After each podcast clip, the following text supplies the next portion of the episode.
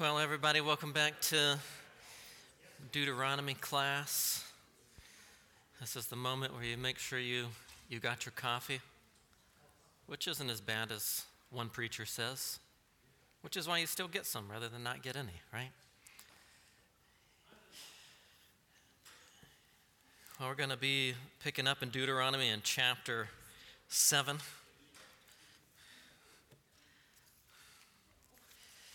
So if you want to join me in your copy of God's Word and going there,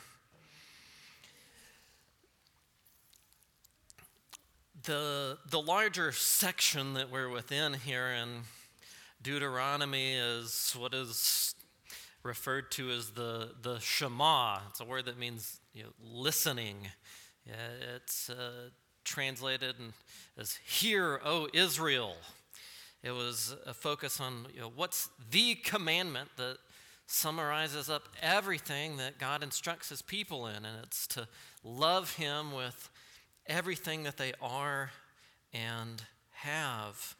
And this idea of you know, listening to the Lord, loving the Lord, begins with the fear of God. So throughout this whole section, we see a, an emphasis on fearing God and keeping his commandment. And in these three chapters of 6, 7, and 8, we're in number 7 right here, where God gives an external sort of test to Israel whereby they can test if they actually listen to God, if they actually fear Him, which will have to deal with their relationship to the other nations and their gods. And we see that beginning here in the first six verses, which we'll read. We're going to see something of Yahweh's promise of what he will do and a, a, command to be faithful to him, to have fidelity in this relationship that Israel's brought into with him. So we're going to start with reading the first six verses. When Yahweh your God brings you into the land where you are entering to possess it, and he clears away many nations before you the Hittites and the Girgashites and the Amorites and the Canaanites and the Perizzites and the Hivites and the Jebusites, seven nations more numerous and stronger than you. And when Yahweh your God gives them over before you and you strike them down, you shall devote them to destruction. You shall cut no covenant with them and show no favor to them. Furthermore, you shall not intermarry with them. You shall not give your daughters to their sons, nor shall you take their daughters for your sons, for they will turn your sons away from following me, and they will serve other gods. Then the anger of Yahweh will be kindled against you, and he will quickly destroy you. But thus you shall do to them. You shall tear down their pillars and shatter their sacred pillars and cut their asherim in pieces and burn their graven images with fire. For you are a holy people to Yahweh your God. Yahweh your God has chosen you to be a people for his own treasured possession out of all the peoples who are on the face of the earth. So, with that reading of God's word, let's pray as we continue our study here. Our gracious Lord, we pray that you help us to grasp the significance of what this text teaches us about your character, about your plan for your creation, the unfolding of the development of your covenants throughout Scripture, that we would understand something more of your greatness and our hearts would be more inclined to fear you and to forsake sin and to follow you enliven our hearts to love you even more as we study your word this morning. Amen. When you begin reading this chapter, it starts with the word when. When Yahweh your God brings you into the land. Now, why do you think it begins with when instead of if? Right, were they going to go into the land because of their obedience to the Mosaic covenant, or were they going to go into the land because of God's promise in the Abrahamic covenant? The second part, all right. And when you get a really big question like that, you're, like, oh, okay, which one was it? So, what's being pointed out uh, again is that these people don't have the ability to, to keep God's commandments. They, they don't have the ability to do this. He's going to do this for them. You know, the promise is the thing that is behind their salvation all the time. You know, it's never dependent on their ability to do something for God. They're going to go into the land because of his promise and not because of their performance. So, this is a, a reminder that God's going to be faithful. God's going to be faithful to fulfill exactly what he has promised to do in history. It can't happen any other way. So, this is an encouragement to, to future generations that would look back on this where it looks like it's not going to happen. Uh, we're not in the land, or we're in the land and there's big problems. Or now we, we used to be in the land, but now we're in exile. It's like, well, we need to remember that God's going to fulfill his promise, whatever it might look like in my life right now in this moment. And this had a, a implication for Israel specifically, which you see in verse 3 this is the so what you know this is an application this is a sermon application for them from moses. He says you shall not intermarry with them. Which raises the question well why? Why should you not intermarry with these people? And it says in verse 4 they'll turn your sons away from following me and i'll destroy you. This is everything about making that decision is bad. your sons will turn away from me and I'll destroy you. He says, Well, so, so what do we do then? He says, Well, instead, destroy their false worship. Don't, don't allow your sons to even have the, the opportunity to be tempted to join in such things. Well, and why were they to, to destroy this false worship in these other nations? And he says, Because Yahweh is your God. But you, you hear that's echoed in the text over and over because they, they needed to be reminded over and over Yahweh is your God. And they're not going to get this for a really long time in history. They're going to think, oh, the, these things are our gods, or this is our God, and, or these two things, or five things are our gods. They were to destroy this false worship system because Yahweh is their God and there isn't another. They were to be faithful to, to Him because He had been faithful to them. And they're described as being a holy, chosen, treasured possession.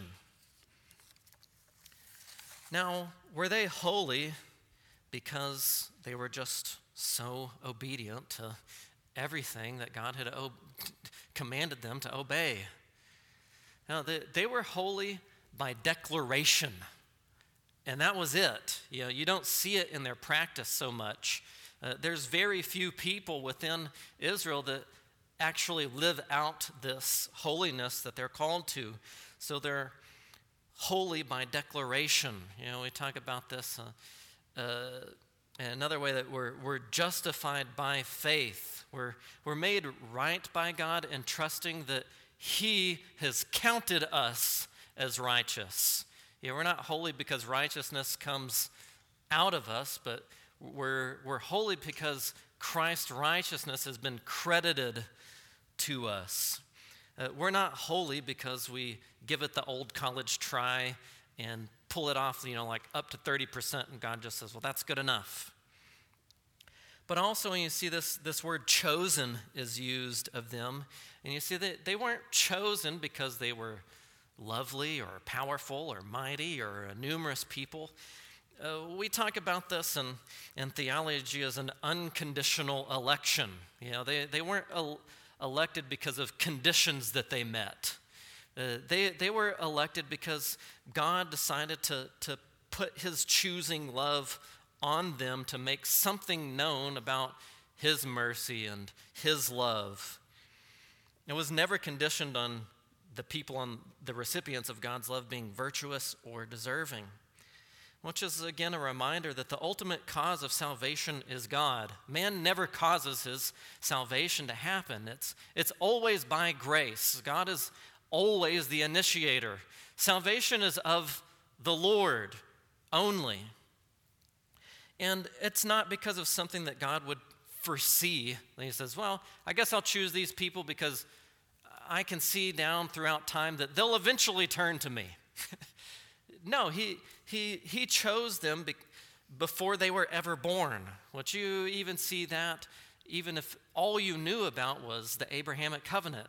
It's like, well, why were these people chosen? Because God chose them. Before they ever existed, that they would have a land, that they would be a people, that the, the snake crusher would be born from them, the curse reverser would be born from them, and cause them to be a nation who would be a blessing to all other nations. And they were chosen for a specific purpose, which was to be God's treasured possession. Which you see that God, God gave them special privileges that no other nation had. He, he didn't give the, the tabernacle worship and the commandments to anybody else besides Israel. This was a huge privilege to have this, these unique services to God among all the nations. And so, what God is doing in His love is He's, protect, he's giving them directions to protect them from other nations so that they're not given out or given over to their false worship, but He's also using Israel as His servant nation to be the vehicle for carrying out His judgment in the world on those who deserve it. So sometimes people kind of wrestle with, ah, they're, you know, they're killing Canaanites and stuff, and the, the assumption is, you know, Canaanites are good people. Like, why would you kill Canaanites? I mean, why would you want to have a nation, you know, protect other nations from, you know, basically good people? Well, they weren't basically good people. Uh, they, they were completely evil people, murdering their children in sacrifice to their gods and all, all sorts of wicked things and deserving of God's judgment, in which He had been patient with them for centuries. And, uh, and they weren't without a call to turn to fearing God. You know, He did give them a call, and, and some Canaanites would turn. Example Rahab, the Canaanite who lived in Jericho. Now, when you're read through this text, one of the things that you don't see in your Bible translations when it switches from the y'alls to a specific you, uh, it, it, talks about, you know, y'all together should devote them to destruction. But in verse 3, it moves to a, a singular you. In verse 3, it says, You shall not intermarry with them. So this is interesting because what's happening here is he's talking about there's going to be a time when you're in the land. These enemies have been defeated, and this text was written for a specific you, a specific king who would, when he would open up his Bible and be making his copy and meditating upon it, he would look at this and be like, oh, I, I'm in the land, the enemies are defeated, and you shall not intermarry with them. This is a guy who's famous for his marriage problems. His name is Solomon. You're like, oh, there's a bunch of guys with marriage problems in the Bible. yeah, this, this is Solomon, and it talks about your sons. You know, if you, if you marry them, your sons, like Rehoboam, are going to be given over to these false gods. And, you know, it's, it's interesting to think about that as you're reading this text because this, this was the, the Bible of the prophets and the kings. You know, this, the, the, the Torah or Genesis through Deuteronomy was what the, the prophets preached and prayed. And, and it's what the kings were to, to write down and to enforce. Israel as we see throughout history, they, they need a king, but they need a particular kind of king. They, they need one who can actually complete the conquest of defeating all of their enemies because they can't do it. They also need a king who can actually keep the covenant in their place because they can't do it. Uh, they need a leader who can be a representative righteousness for them because they don't have it but they need to have somebody who has that for them, and it can be credited to the citizens of that kingdom. Does anybody want to guess who that might be? Yeah, Genesis. You remember, you know, in kids' Sunday school, you know, the answer to every question is Jesus. In adult Sunday school, it's Genesis 3:15. Either way, you're going to be right. One of the you know, applications that we find for ourselves in thinking about this is that one, one of the ways that you love God is by the things that you hate. You know, God is teaching his people to love what he loves and to hate what he hates. You think about it like this if, if, you, if you love marriage, you hate adultery. Uh, a man can't love every woman with the same love. Uh, he's to have an exclusive, special love for one. So, loving God in covenant means that you have an exclusive, special love for Him, which you're not sharing it with anybody else or anything else. And if you love covenant keeping, you, then you hate covenant breaking. If you love true worship, then you hate false worship. This probably has made you think about that quote, that famous quote from John Owen, where he says, do you mortify? Do you make it your daily work? Be always at it while you live. Cease not a day from this work. Okay, well, what are you talking about, John Owen, and why do you write these crazy sentences with a bunch of semicolons? Now, for the part that we all remember be killing sin, or it will be killing you. If we love righteousness, we, we will hate sin and want to put it to death. This same sort of truth is found in Romans 8 12 to 13, where Paul says, So then, brothers, we are under obligation not to the flesh to live according to the flesh. For if you are living according to the flesh, you must die. But if by the Spirit you are putting to death the practices of the body, you will live. It's interesting, as we've already seen in this text, that it keeps pointing out, you know, th- this is Yahweh, your God. He could kind of think about this as your identity in Christ. He's teaching you people have a new position, you people have a, a new identity. You know, it's that Yahweh is your God, and you need to learn to identify with Him in this relationship that He's placed you in. And God's grace, as you see it, it demands a response. It's not just something that it's enough that you've heard about it and comprehended it. Uh, you also have to destroy the things that are destructive in your life, or they'll destroy you, because that's what destructive things do, like sin. You, you keep it, destructive sin around, it will destruct you. Was that proper grammar? Yeah, okay. I'm from Texas, I'm sorry. and this, uh, again, is a reminder that you know, law in the Bible isn't about rule keeping. You know, law, law is instruction, which is teaching you what your heart is like. It's focused on the heart. The heart is central. And for Israel, what they're being taught is if they let the Canaanites live, it'll it'll turn them away from the number one thing which they were supposed to do, which was to love Yahweh your God with all your heart. Uh, it would result in them violating the first two matters of the ten words or the first two commandments.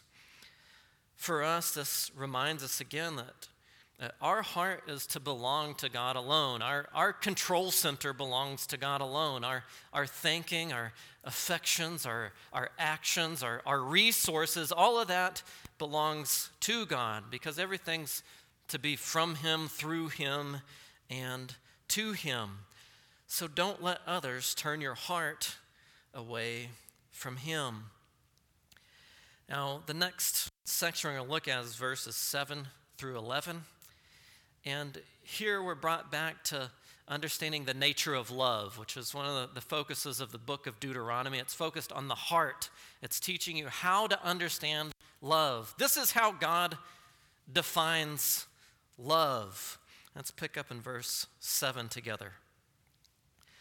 Yahweh did not set his affection on you, nor choose you because you were more in number than any of the people, for you were the fewest of all peoples. But because Yahweh loved you and kept the oath which he swore to your fathers, Yahweh brought you out with a strong hand. and redeemed you from the house of slavery, from the hand of Pharaoh, king of Egypt.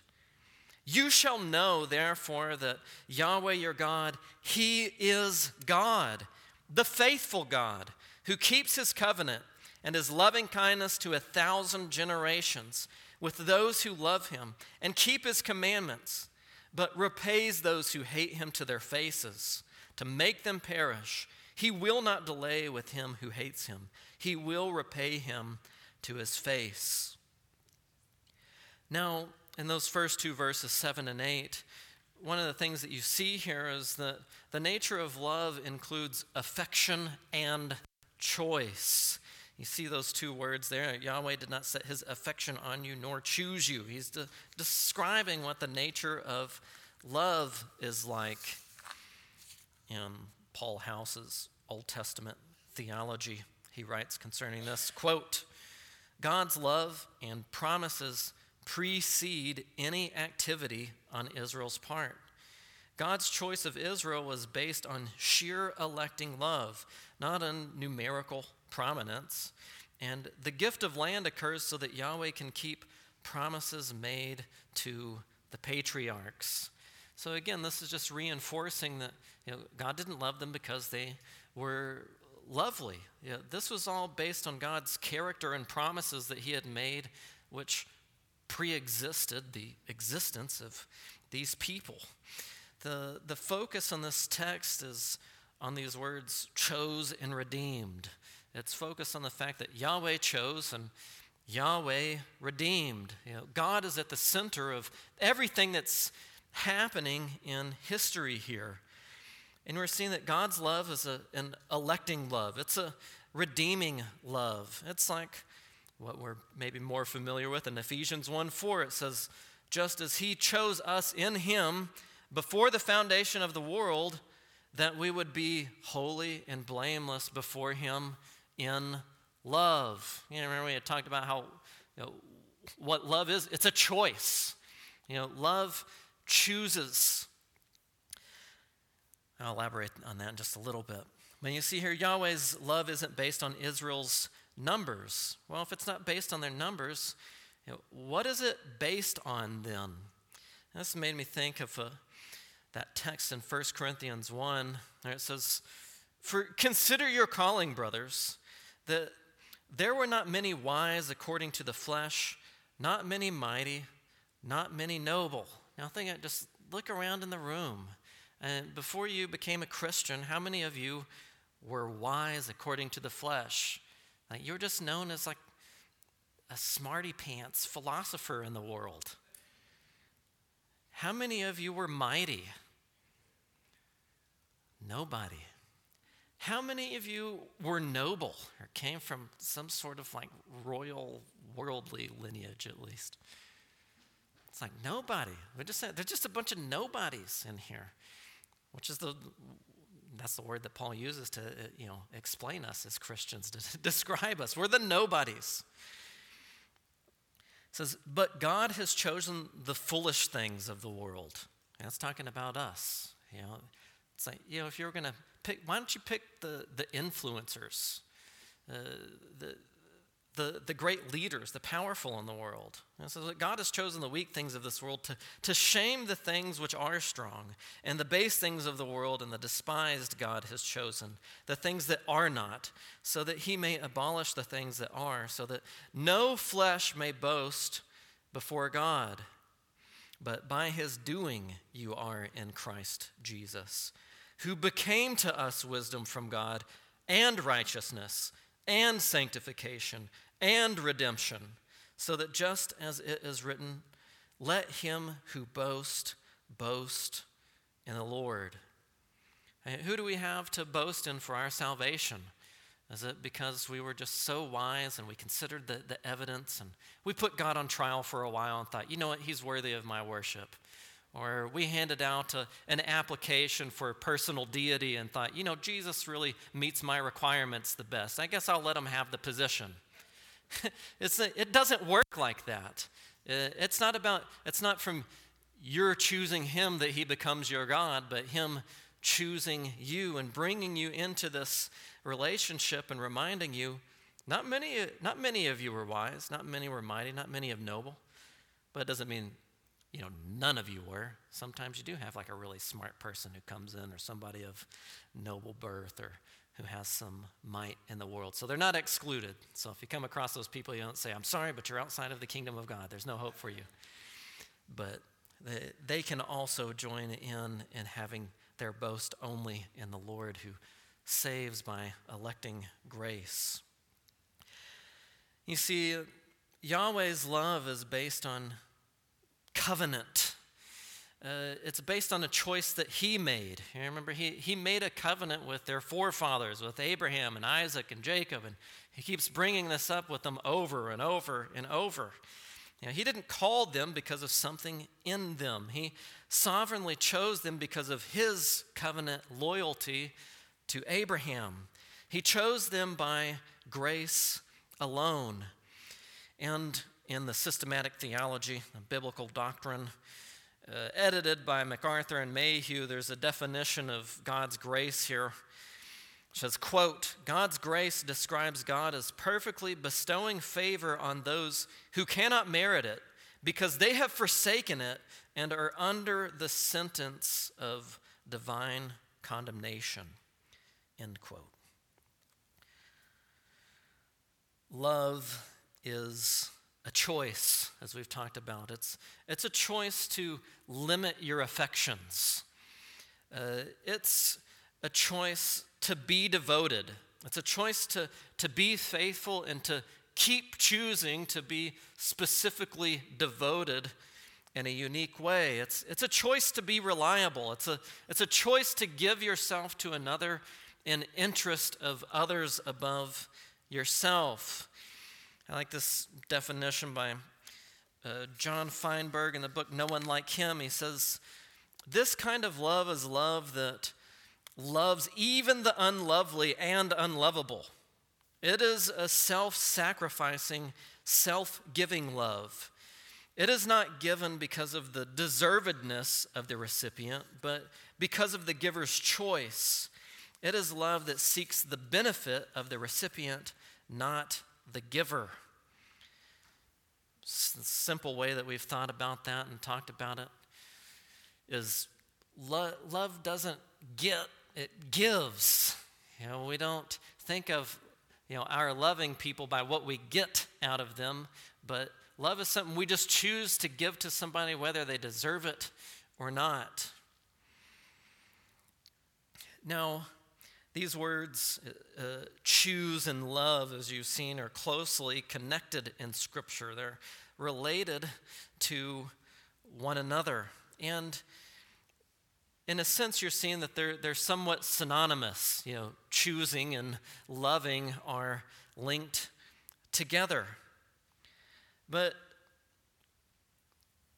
what about, you know, the opposite of love, which is hate, how does that contrast? Well, hate is the not choosing of others. It's not expressed in emotive terms. You know, usually we think about uh, love, we think about these warm feelings, you know, being attracted towards something, and hate we think of as anger or having angry feelings. But when you're seeing these words aren't used exclusively in that way in scripture.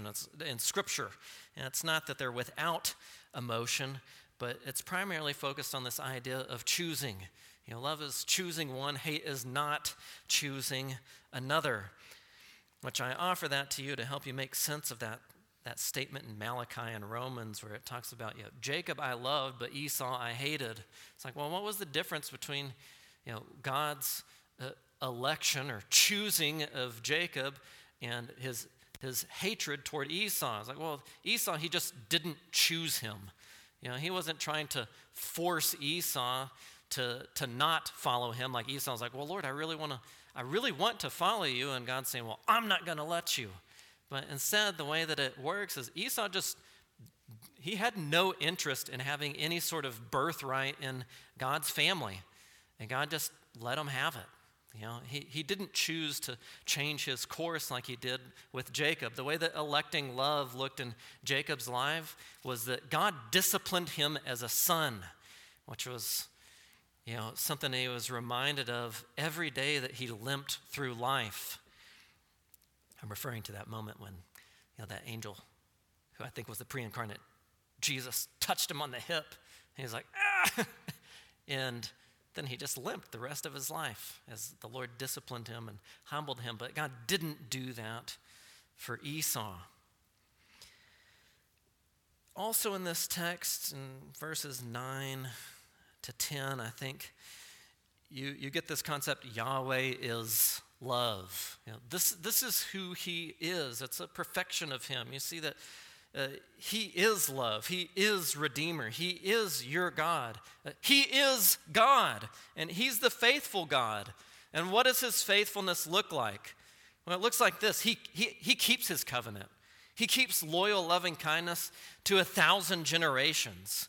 But love also looks like this in that he repays his enemies in the interest of protecting his, his holy name and his chosen people. You know, he's going to protect you know, his character that it's holy and that he's not going to just let injustice run rampant forever. He's, he's going to bring about vengeance and justice, but he's also going to protect his holiness in choosing a particular people to protect them and to rescue them as he's promised. Which then brings us to another so what in the text in verse 11. It says, This is how they're to respond to this.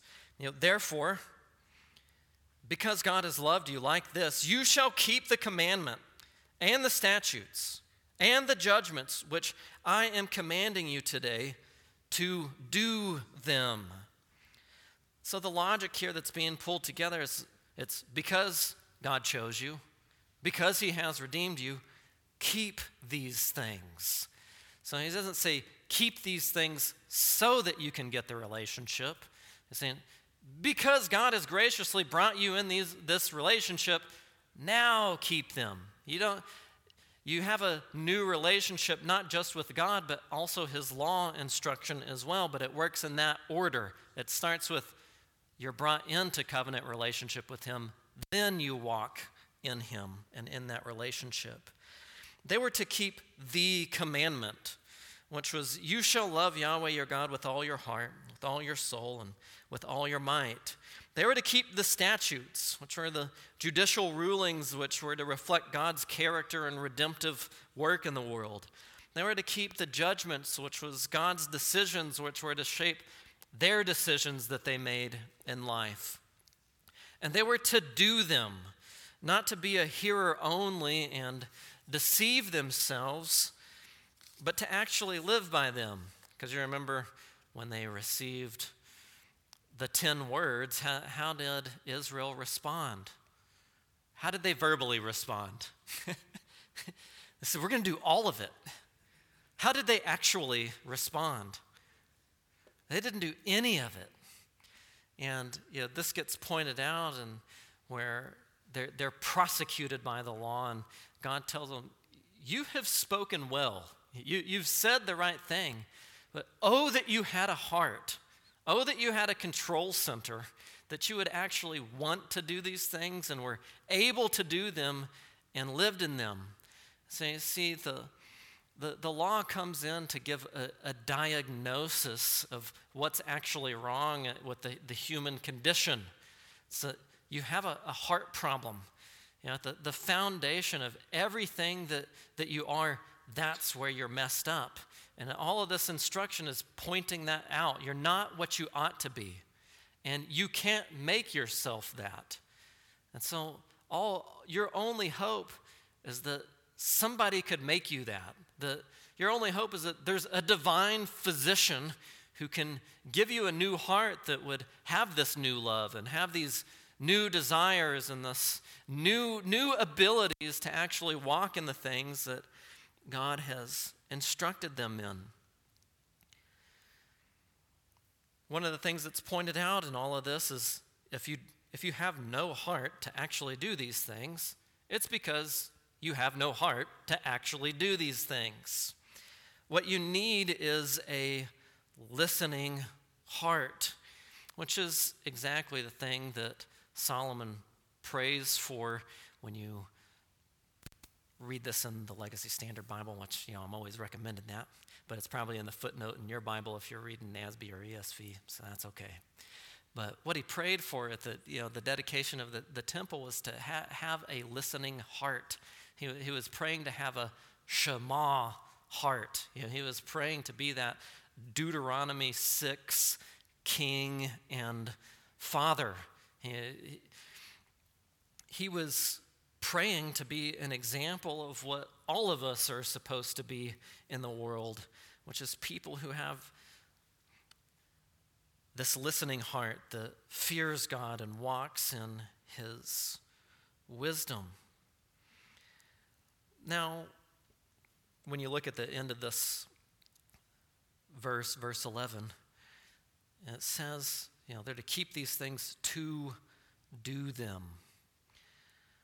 Now, is he telling them to do them because he's assuming that they can do them? He's saying, Come on, guys, do these things. I know you can do it. Just get your act together and do what I told you to do already. Is that how this is coming across? What's the problem? Is it possible to command somebody to do something that they can't, to point out that they haven't done something? It is possible. And now for my very poor analogy of that. Yeah, you, you, can, you can tell somebody uh, to clean the bathroom in your house, and they can tell you, I will clean the bathroom exactly as you have said. And they can hear what you have said, they can articulate that they've understood you and that they're going to do it, but then not do it. And then later, you can confront them with, You were to keep my command to clean the bathroom in a way that esteems the interest of others above yourself and demonstrates a decision which reflects God's worthiness and a care for those who are made in his image. You are to do this today. Maybe you haven't put it exactly like that in your house, but I'm trying to make an analogy here. and usually, what, what's the response you get when you point out, You were supposed to do this? You said you were going to do this. Say, I forgot.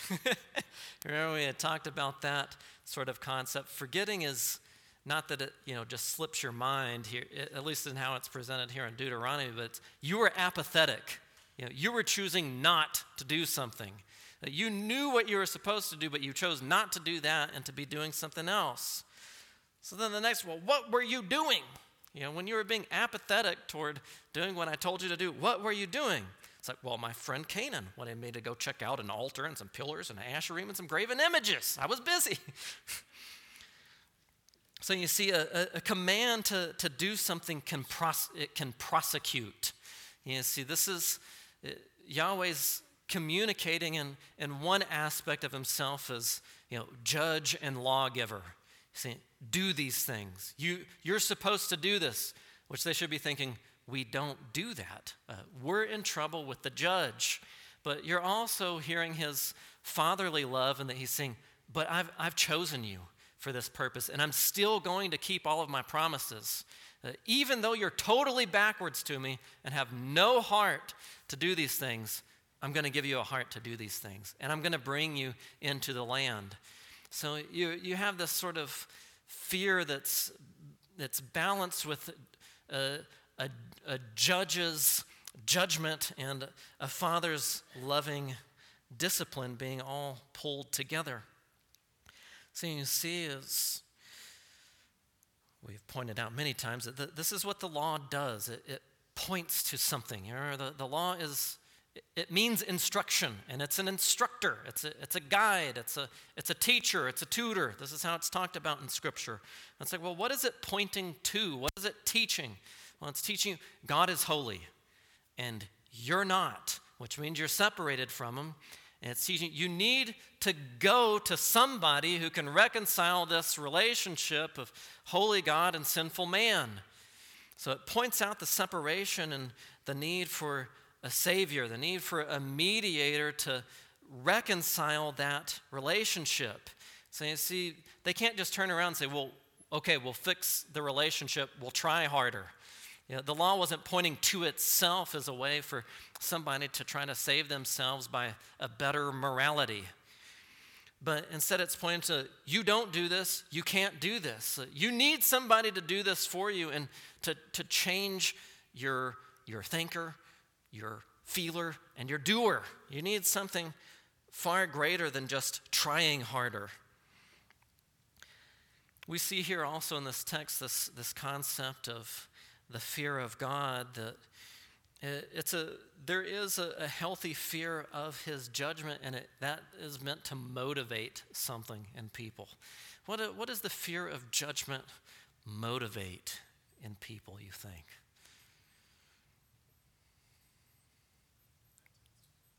Yeah, it should motivate repentance, you know, turning, you know, from sin and to Him. We had talked about this in this idea of, you know, what it means to fear God.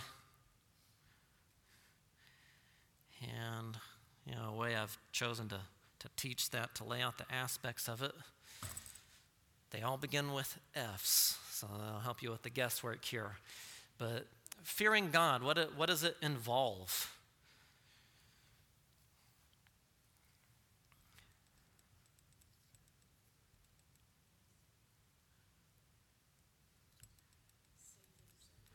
Yeah, you're forsaking sin. You know, this is our repentance idea. And if you're yeah, you're, you're forsaking, you know, there's a bunch of sin over here, and you forsake it, and you start going this way, what's happening? Yeah, you're following Him.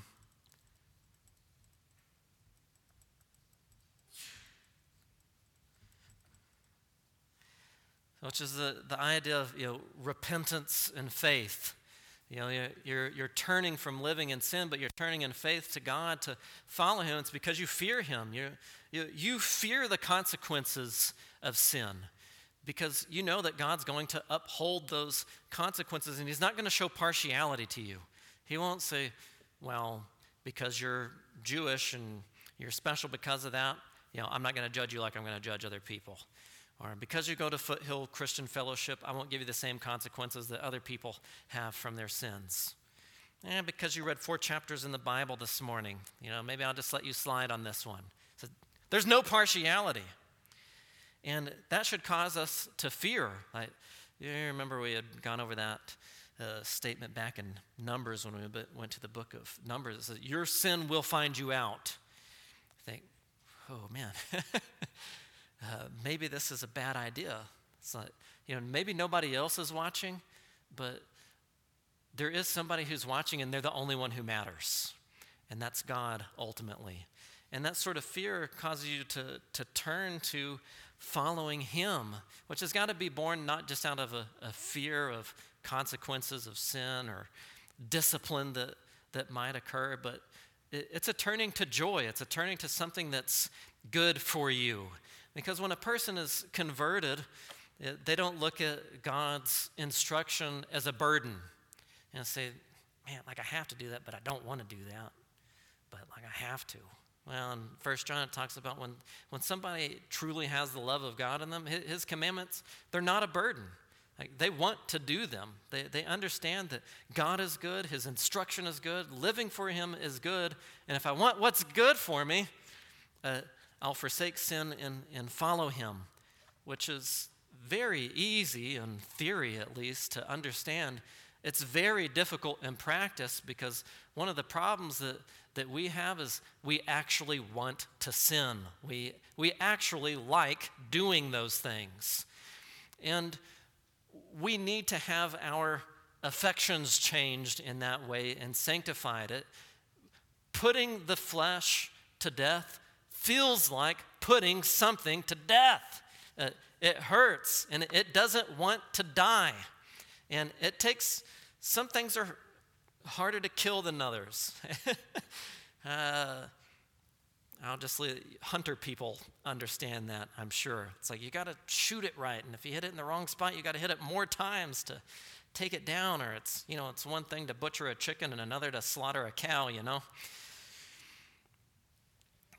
Some, some sins are like chickens and others are like cows, I guess that's what I'm getting at. I, I mean, literally, some are like cows. We're going to have that in Exodus 32 in the main service. yeah, speaking of graven images.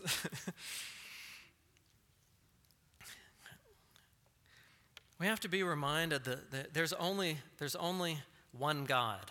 This is something that's being you know, echoed to, to Israel over and over, and even to us as we read this ancient text. There's, there's only one God. This is where he began. He's like, Hear, O Israel. You know, the, the Lord your God, the Lord is one. There's only one. You're in this relationship with only one. There, there are not any others. And God, you see what he's doing? He's, he's lovingly instructing them to love him. Now, this isn't because God is selfish or has some weird sort of love complex. You know, he, and he, does, he doesn't need these people to, to love him so he can feel more secure about himself.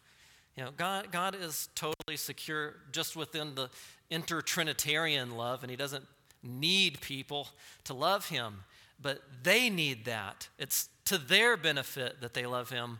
And so he's instructing them for their good to do the, the best possible thing, which is to be devoted into loving Him. And so the fear of God means you, know, you, you listen to Him and Him alone.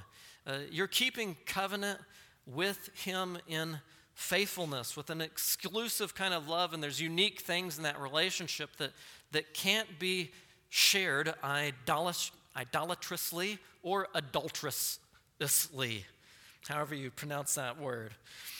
So the fear of God, it, it also includes the side that, that we talked about that God's going to repay each one uh, according to their works.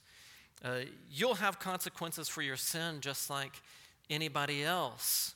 And so it's for your good to, to do what is right so that it goes well for you, so that you enjoy life in the way that God has ordered it within His creation. And as we've talked about this promised judgment, it motivates both repentance and obedience. And I want you to see how this uh, logic is re preached in the Bible in Proverbs 24, verse 10. That's where we're going, Proverbs 24 10.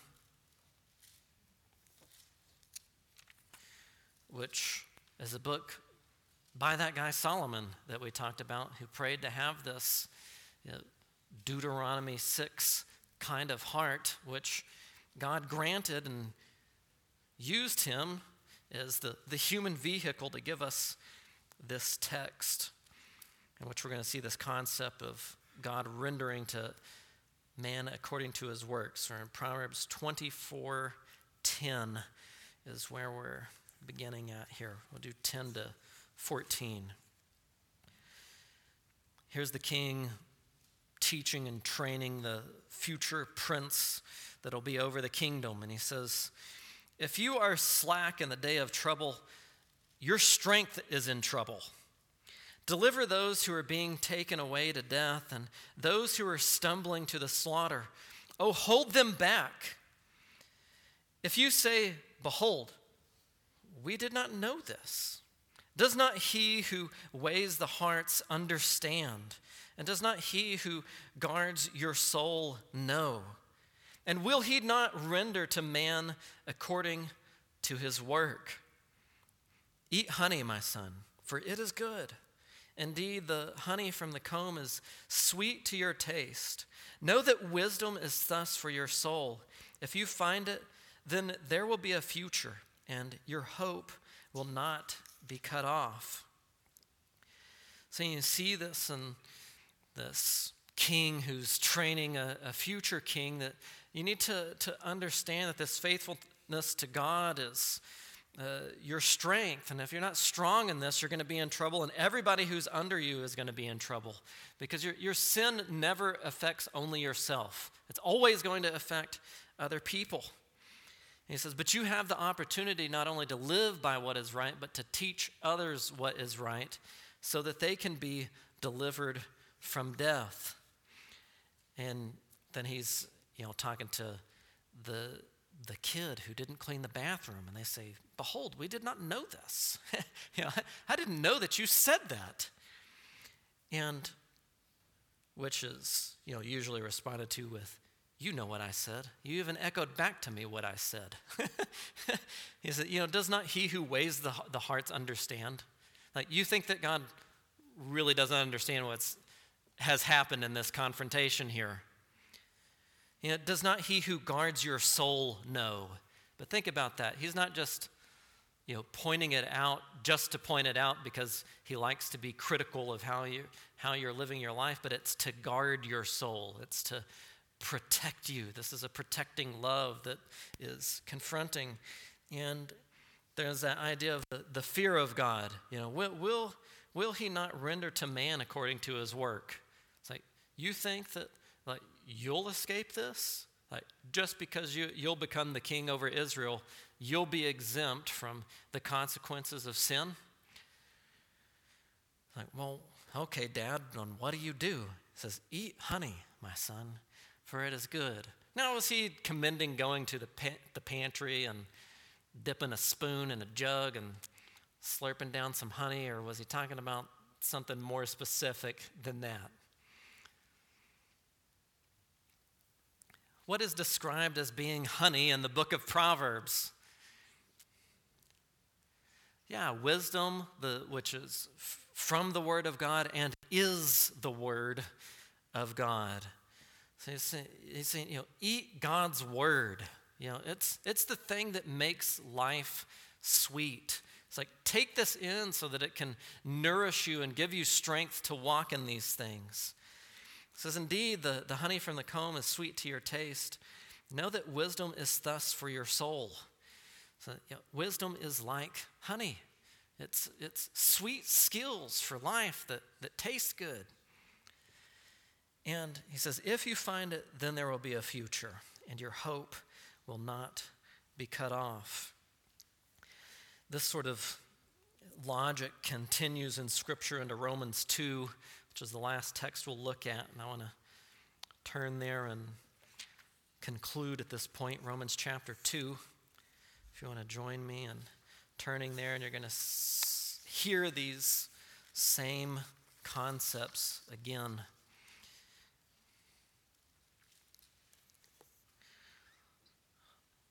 Romans chapter 2.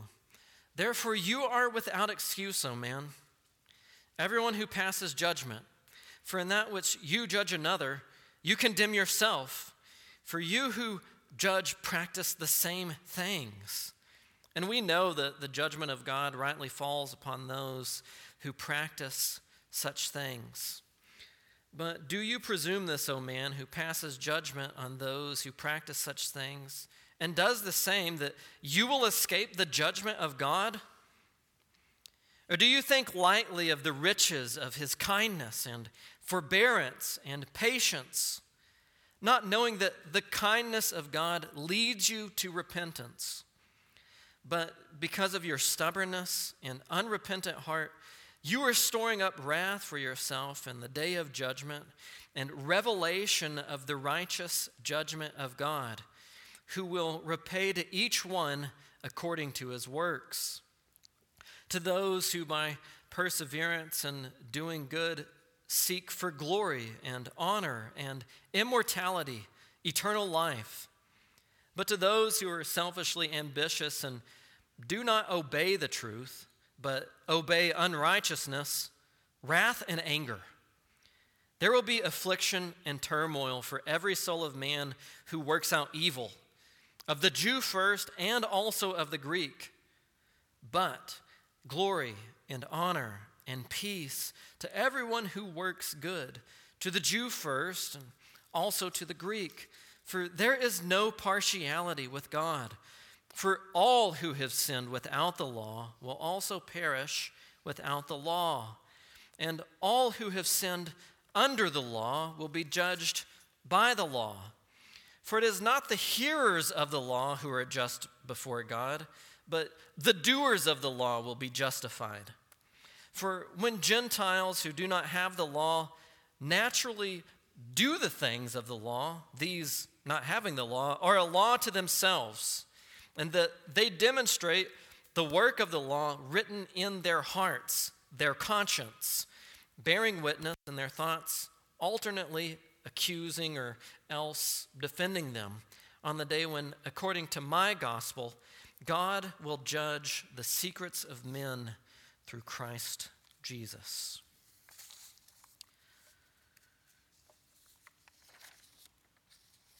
So, when you think about these realities of the kindness of God, the privilege of having His Word, and the, the command to love Him above all else, we're here to learn that love is a, a choice that we make. It's, it's the best choice that we ever make to be committed to the one who is committed to us and won't be show partiality even when we sin against him that because we belong to Him, He'll discipline us, but He'll turn us toward better things.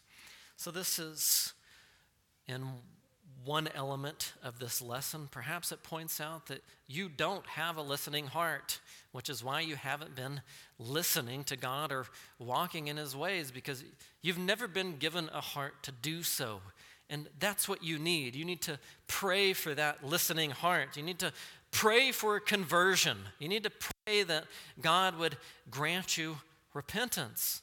And then to ask yourself, what has happened to me that I'm praying for these things all of a sudden rather than not praying for them?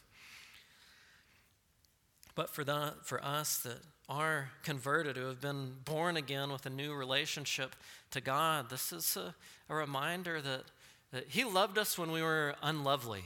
Yeah? He, he chose us when we didn't have anything to, to give to him or to add to him.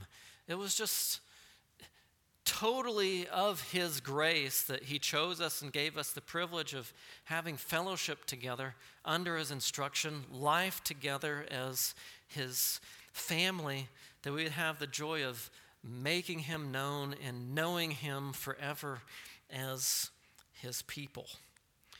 So, as we conclude here, does anybody have any questions, comments, praises for thank you to the Lord.